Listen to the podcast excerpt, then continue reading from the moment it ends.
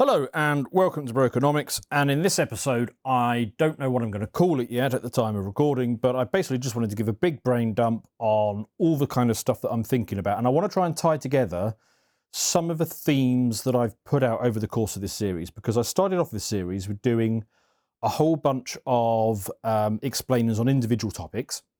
Right, and then I started getting into tying them together a little bit more and bringing in guests to discuss some of the ideas. So now what I want to do is take those ideas that I've explained uh, in, a, in a compartmentalized way, the ideas that I've then discussed with guests and trying to try to explore a bit, and then sort of tie it back together and try and put it all in uh, in a bow to explain to you what I think the sort of most important thing that is going on at the moment is, and uh, yeah, basically put that in an explainable way. So yeah, bear with me as I as I just sort of you know dump a, dump a whole load of thoughts for you. First thing I probably want to cover is is the demographic angle. Um, let's do let's do demographics. Let's do um, the debt crisis, and then how they are going to respond to the debt crisis. Because I think I think that's the thing that's going to be the driver of um, well everything really. I mean, it's, it's going to be the driver of um, certainly what you're going to experience financially, um, your um, your sort of your ability to interact with the world in a financial sense. So the the purchasing power of your income, the value of your assets, and also that is in turn also going to drive the political process. It will drive a lot of populism, um, and and a lot of this is is going to stem from a whole series of factors, which hopefully I'm going to lay out if I can, if I can keep this consistent. And I think the first significant fact that I want to start my story with is, is going to be demographics. This is something that I've, I've alluded to in the podcast a number of times, and it's also, um, like I say, it's, it's been the theme of Brokenomics. So we we need to pick a starting point for this. So let's let's pick the baby boom. So um, the baby boom is, of course, what we um, what we call the, um, the, the the generation that the boomers came from, the baby boomers, obviously. So this is the period following the Second World War, and it, and I think I think it ranges from 1946 to 1964, and there was a significant um, birth rate increase in in and, and and throughout this I'm going to talk about the United States.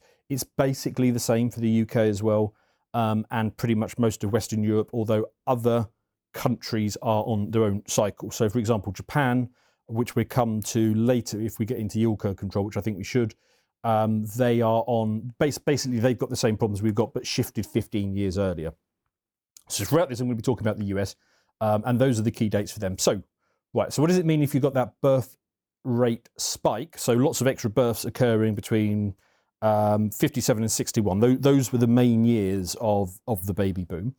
Um, well, retirement age is 65. That peak cohort is going to retire between 2022 2026 okay and that has major implications for um, the US and the Western world who, who, who share these issues as well. Um, it's going to be that large scale, large scale retirement, which is going to drive the dependency ratio up significantly. What do I mean by that? I mean the the proportion of people who are working in relation to every retired person. So back in the 80s, when a lot of the policies that we're going to discuss the policies that are causing the problem. So basically, the government spending. Um, things like in the UK, it would be NHS, it would be welfare, it would be pensions. In the in the US, it's going to be uh, Medicare, Medicaid, um, Social Security, all that kind of thing. Most of those policies were either put in place or, or seriously ramped up and gold plated and all of those things um, in the in the 80s and early 90s in the 80s, the dependency ratio was something like four to one. So you had four working age population people for every retired person. Um, that is steadily working down. I think we're I think we dip below three at this point, um, or, or we will do over the next couple of years as we get into this period, which, like I say, the, the peak cohort of boomers are retiring. Um, and by the time you get up to the um, the late 2030s, when the whole baby, bo- baby boomer um, cycle has, has played through, you get down to a dependency ratio of about two to one. So you're going to have two people working to support every retired person. Now, obviously, two people working to support a retired person is significantly different from four people working to support a retired person. So you're going to have, you know, uh, an increased burden placed on younger people, and that's just one effect. That's just that's just one obvious effect. Um, actually, the the implications as you start to run it through are are significantly beyond that. I mean, things like um, healthcare changes in um, consumption of the financial products used, the financial demands, the way money moves around, which in turn drives politics and, and, and a whole bunch of other things. So, um, this aging demographics, what's it going to do? It's um, well, it's going to increase um, uh, public spending, in, in, entitlement spending, as the as the Americans would call it. So basically, older older people consume more healthcare. Um, they're eligible for more social security benefits. Um, the workforce reduces, so of course the the tax base is reducing, um, which so you, have got expenditure going up and you've got uh, tax incomes coming down at the same time. You've got that lower economic growth, um, which is which is going to slow down the economy. Um, why is there lower economic growth? Well, well, a number of factors. Let let let let's segue into what, what GDP is, and this is something I want to keep coming back to. But I, but I think I think I'll introduce a concept here.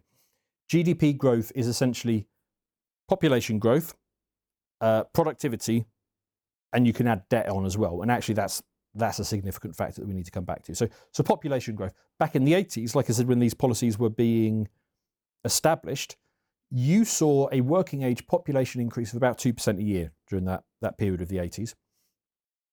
So basically, you, your GDP growth started at 2% you, you got that as a given. That was a freebie. On top of that, you can add whatever productivity increases there were. Over the long, long time periods, productivity increases tend to level out about 1.5%. Um, and then you get any debt on top of it as well. Debt growth back then was a thing. It wasn't. It wasn't as significant. Certainly not as significant as it is now. But but anyway, GDP growth. You, you, you're getting like three and a half percent before you've even really tried um, to do anything clever. So as, and you know uh, that that debt that debt shouldn't automatically be thought as a, as a good thing in this. And you know I, I, I'll come back to explain that more. But the point is, you had high GDP growth over that period. Now, of course, what you've got now is you, is that population growth element has just collapsed. I mean, that's that's just gone. You can see why Western governments are so in favour of basically importing as many people as they possibly can, because the um, the financial calculus that we base our entire system on doesn't work when that population growth element disappears. You can't just rely on productivity unless there's a productivity miracle. Um, now, there might be a productivity miracle coming. I've covered that in, I think, my big ideas episode when we talked about the effect that robotics and AI could have. Um, you know, you could see a significant uplift in the productivity rate if those things were to wash through in the way that it looks like they might. But those things are also going to be disruptive and they're going to be joblesses and all those sort of things as well. So you can't necessarily take that as a given. So the only element that we, which is completely fungible by governments is that last element, which is debt. So to recap, GDP growth, population growth, productivity uh, growth, and debt. The heavy the heavy lifting is being done by debt, obviously, and that's that's that is a follow on effect from this demographic imbalance that we're getting. Okay. Um, what else does does aging do? So what I covered. Um, the next thing is probably higher debt servicing costs. Um, so basically, as the spending commitment goes up, there's there's more of a need to issue more debt, um, which is going to have an effect on price, um, which is going to increase the servicing costs. I, I, will come back to that because that needs to be explained properly. There's an investment in balance because basically older people don't like taking risks. I mean, why would you? I mean, if, if you're 80, um, why are you going to put money into some high volatility asset or something that might come good over the period of years? You know, you, you, are going to go for, for low risk investments. So you're going to go for um, bonds, effectively something something similar like that, something uh, you know nice and simple because you don't you, don't, you don't want to you don't want to play the odds. You just want to you, you, you just want the, the, the surety in, in, in, your remaining years. Um, pension liabilities is, is of course going to be a big thing uh, because again, while a lot of these policies were put in place, um, the the pension drawdown, the net drawdown was a uh, future uh, future event. Now it's very real. The the the um, the yield needs to be found, so that's gonna that's gonna drive that difference. Um, oh, consumer spending. That's another really important point. As people retire, their spending drops quite significantly because they're now in a position of knowing that I have this much money to last me for the rest of my life. How long is the rest of my life? I don't know. You know, maybe uh, I've got another five years after I retire, in which case, you know, spend away. But actually, um, unless you've got a nasty diagnosis, you don't you don't know that you you might live to ninety five for all you know. So the the only way that you can because you don't you don't you don't want to be you don't want to get to ninety and run out of money. I mean that that just be a bloody disaster. So the it happens. Oh, people retire and their spending pattern changes quite dramatically, um, which has then a, a knock on effect on the economy. Um, another thing that is measurable with this is um, I don't want to say political conservatism because that's that's missing the point. Really, it is a political resistance to change. So the an aging population are start to become very resistant to change because it could disrupt the status quo, which they've got a they've got a sense of stability in, and they can predict and they can they can understand, and they've they've they've um, they've planned for all those sorts of things. So you get that sort of um, calcifying of the political uh, of, of, the political system. That's the influence that the older populations have, and of course they vote. They are they tend to occupy the donor class. They tend to be the people that are listened to most. Um, and that's really happening at a time now where the political system needs some fundamental change.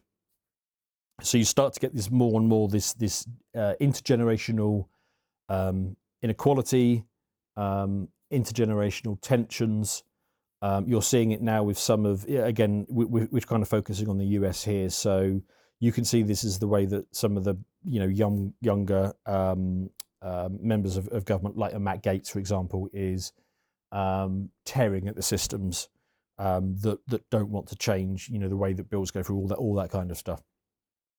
Okay, so that's the backdrop.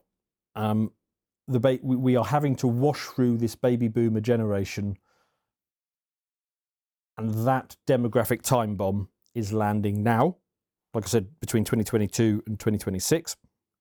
That combined with the the surging debt is not unrelated to the surging debt, but the surging debt and the and the debt spiral situation that we got into. Remember with James Lavish, we talked about the, the debt spiral.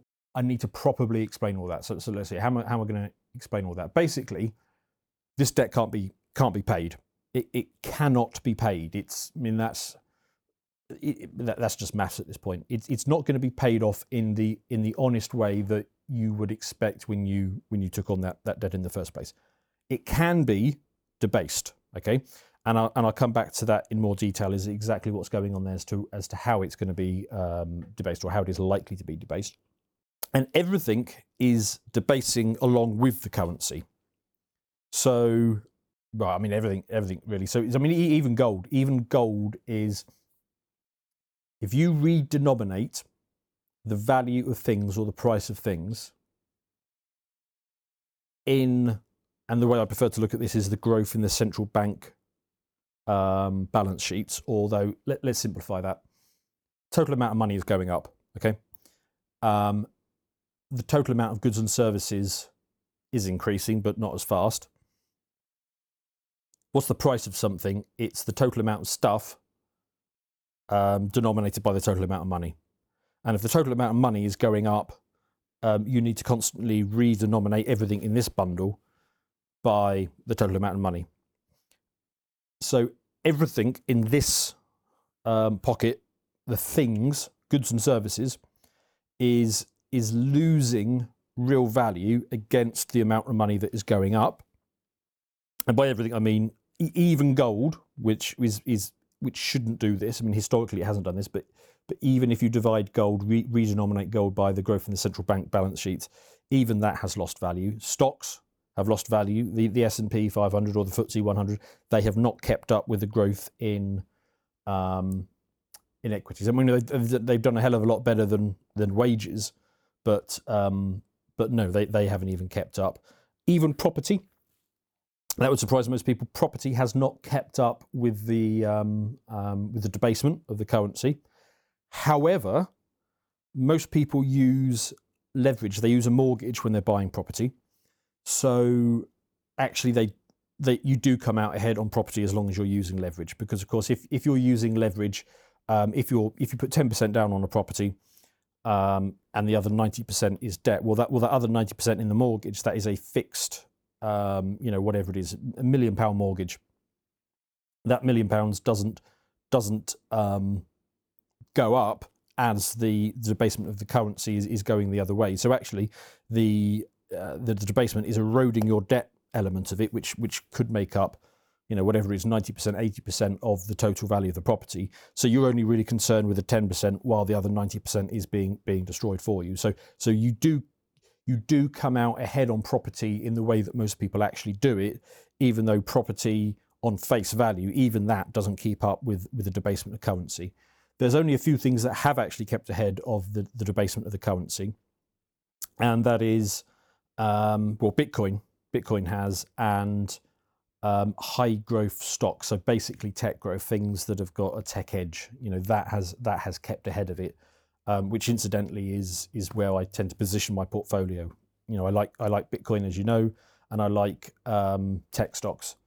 Um, they they've had a, a, rough period for the last couple of years as we came out of one liquidity surge following COVID into a um, um, into a tightening of, liquidity conditions. So those things have had, had a bad couple of years. But but overall, I continue to believe that they will do well in the long term because for the reasons that um, I'm going to be outlining in the in the next few minutes, I can only ever see this liquidity level going up.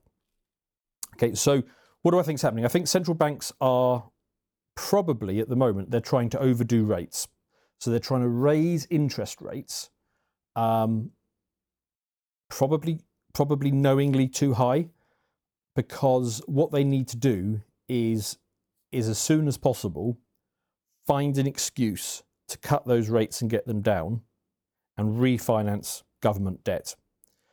They have an overwhelming need to debase their currencies, their debt.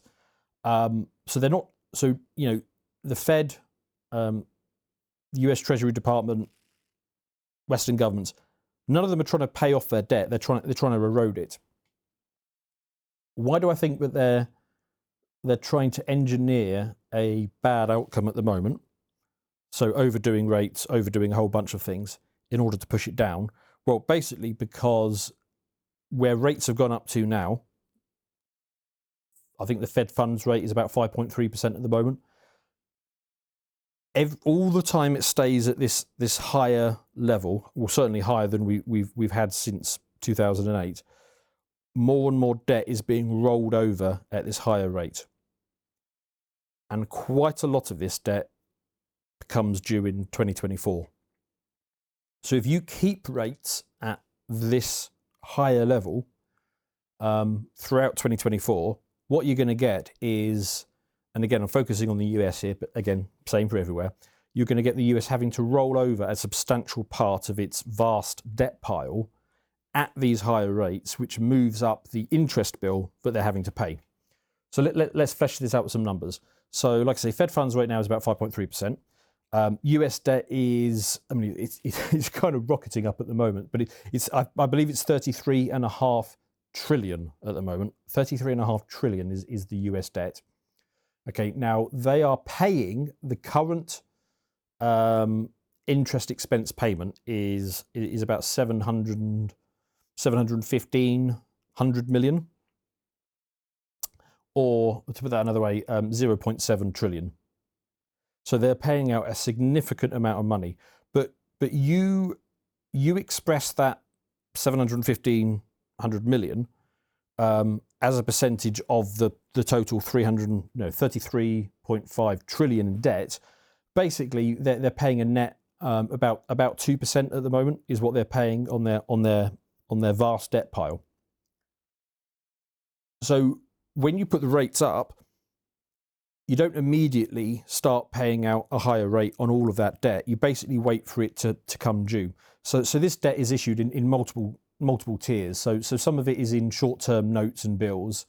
Um, you know, it, you know, it might be issued debt might be issued for a two-year period, um, and it's issued at whatever the the interest rate is at the time. Um, but you also get five-year notes, ten-year notes, thirty-year notes, and so on. So if a if a ten-year note was issued to uh, say four years ago, ten-year note was issued four years ago when rates were basically zero, even though interest rates have gone up now, that doesn't mean that the interest rate they have to pay on that debt has gone up, but it will in six years' time when they when you get to the end of the ten years and then they need to refinance it, they need to roll it over because then you need to roll it over at the higher rate. So let's just and, it, and it's not as simple as this, but but it will make my point. What happens if you take that whole 33 and a bit trillion and you roll it all over at 5.3%? Well, now instead of paying 0.7 trillion in interest, you're now paying 1.8 trillion in interest, which is 1.8 trillion in pure interest. That is a staggering, staggering amount of money. It, that would basically move it to the biggest line item that the US has. So, to put this in perspective, the, the, the biggest line item that the US currently has is Medicare, and that's 1.6 trillion. That is a huge bill. But uh, if if you roll everything over at five percent, then interest becomes bigger than your biggest line item. Um, after that, I believe it's it's social security at 1.3 trillion, and it's um, um, defence, or, or, I should I should more accurately say war. Um, that costs them 0.8 trillion. Although, yeah, it, it's it's more than it's more than 800 million. There, there's a whole bunch of other stuff, but yeah, officially it's it's 800 800 million. So interest would move to the top of that. Right. Now, bear in mind that the US revenues, what it's the, what the, the level of federal taxes it's collecting are only um, 4.3 trillion. Okay. And the US is spending every year 6.1. So the US is running an annual deficit at the moment of, of 1.8 trillion.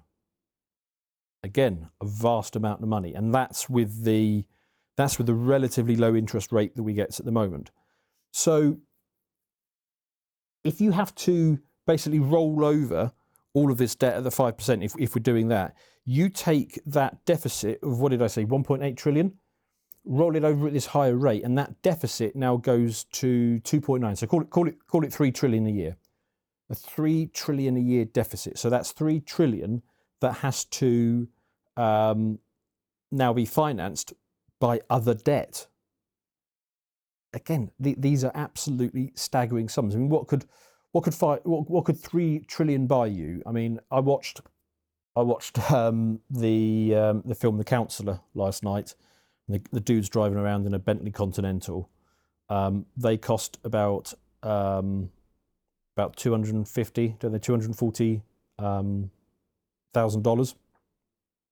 So with three trillion divided by 240, that's about uh, 12 million. So you, you could buy 12 million people a Bentley Continental with that level of government debt. I mean, it's it's it, it, it, it, it, it's simply vast numbers. And actually, I want I want to give reference to a bit of a debate that's in that's in macro at the moment. So people who people who look at macroeconomics because I was listening to a, um, a, a, Twitter Spaces um, the other day where, and, and this is this is a common theme. So so the macro people are kind of dividing into whether they believe rates are going to stay at these higher rates or whether they're going to get pushed down. Um, there's the higher longer higher for longer crowd, and then there are those of us who believe that debt tends to dominate this stuff. The higher for longer people are saying that they have a lot of faith in um, central banks and they and when central banks say we're going to do whatever it takes to get inflation down, they believe them, and they're saying, oh yeah, um, um, you know the Federal Reserve will or Jerome Powell he will he will take rates to seven percent, fourteen percent, you know whatever whatever it takes in order to get this inflation down. I mean, to put that in perspective, if the US were to put rates to 7% a year, um, your deficit would go to three and a half trillion, if I've got that right, um, three and a half trillion a year. So that would be, um, that's not going to happen. I mean, that, that, that, that, that, that, that's, just, that's just broken it. Almost certainly, what's going to happen before we get to that point is some sort of control mechanism is going to have to be put in place in order to, to, to suppress these rates to get them down. That's um, that's yield curve control. That's that's financial repression. I will come back to those, but let, let, let me build up to it. And and those are very viable, by the way. It's been proven by the Japanese. They they will just sort of hold these rates. So, but again, remember my point from above.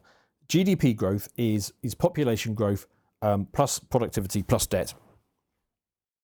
And we are now in the situation where basically all GDP growth is being consumed by servicing the interest on the debt. We are in a we are in a, a, a debt spiral, and that's why we can't, in my view, stick up rates to these levels because you're just going to accelerate that that debt spiral decline. What you need to do is you need to get the the rates that are being paid um, uh, below the rate of inflation, and you need to let that that debt erode.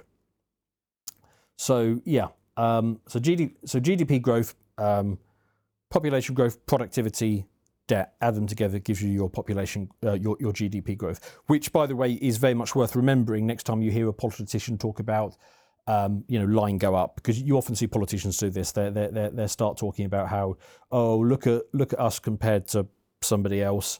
You know, we've had better. You know, we we've had 1.1 GDP growth compared to their um, you know, 1.05 GDP growth. This proves that we're doing well, blah, blah, blah. Well, not really. No, it doesn't bloody matter, does it? Because um, it, it, depends how you achieve that GDP growth. If, you, if you're just doing it through um, importing people or um, higher debt payments, you're not adding value to the to the individual. Um, I think I think we all know that we've ended up getting a lot poorer over the last couple of years because um, currency was debased so much. You know, prices have gone up, wages haven't haven't gone up. I mean, you could have positioned yourself um, in in assets that rise faster than um, the rate of debasement, but the vast majority of people didn't. Um, the ruling class often did, which is which is which is why they're so comfortable with it. Um, but yeah, um, and, and the other thing with that equation, of course, is that because wages have been stymied by this mechanism, in fact, wages, real wages, haven't gone up since the 1970s. So, um, you know, it, it's very easy for the younger people to have that sort of intergenerational um, resentment against, you know, the, the Zoomers against the Boomers, for example. Um, and the Boomers did do very well if they embraced debt and then put that debt to work in either the stock market or property, or, or, or best of all, if, if they did both. If they did that, they did do well. But the boomers, throughout their working life, they've never seen a real terms increase in wages.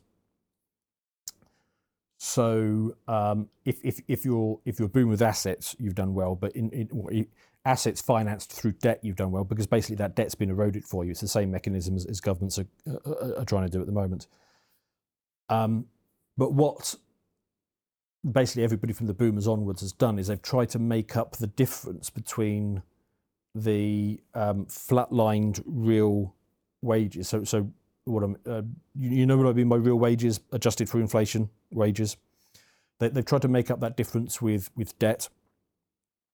Um, and a and a word on debt, because we have got ourselves into, and, and by we I mean both the population and and governments of using debt very destructively. If you borrow to invest in something that will give you a greater return over time, that that was a good use of debt. You know, for example, if, if you're, you know, this is the example I get to. If, you, if you're a farmer and it takes you an extremely long amount of time or, or, or very labour intensive to get your crop in, and then you go out and you spend money on a combine harvester, and it increases your profitability going forward. That was a good use of debt because your your long term earnings have increased, and you know therefore you pay it off, and then it then it adds adds value beyond that. Um, what I've been describing over the last ten minutes or so is is actually an incredibly destructive form of debt, which is we are which we are borrowing to consume immediately. We we are borrowing to pay for. Well, I gave you the line items: um, Medicare, Social Security, and war. That that's what the borrowed money um, ha- has gone for. Um, now, you might believe that each of those is is virtuous in itself, um, because of course you know we are keeping, uh, we, we, we are providing um, medical care to older people. Um, we're providing social security to older people or, or pensions here in the UK. Um, and we're we're blowing up places that look like they need to be blown up. You know, wh- whatever your view is and all that kind of stuff. But my point is, none of that is going to yield um, greater returns in the future. It's all of that is consumption. All of it is sort of immediate use. So, because we're now in that debt spiral situation, which I talked about, which is all GDP growth is being consumed by interest payments, and none of it is is accretive and adding value over time um, again, that pushes you further into that debt spiral. Your interest payments go up, your deficits go up, um, which pushes you into more debt. Again, none of this is is, is accretive or, or benefiting you over the long term. Um, yeah, debt debt spiral situation. To watch the full video, please become a premium member at lotuseaters.com.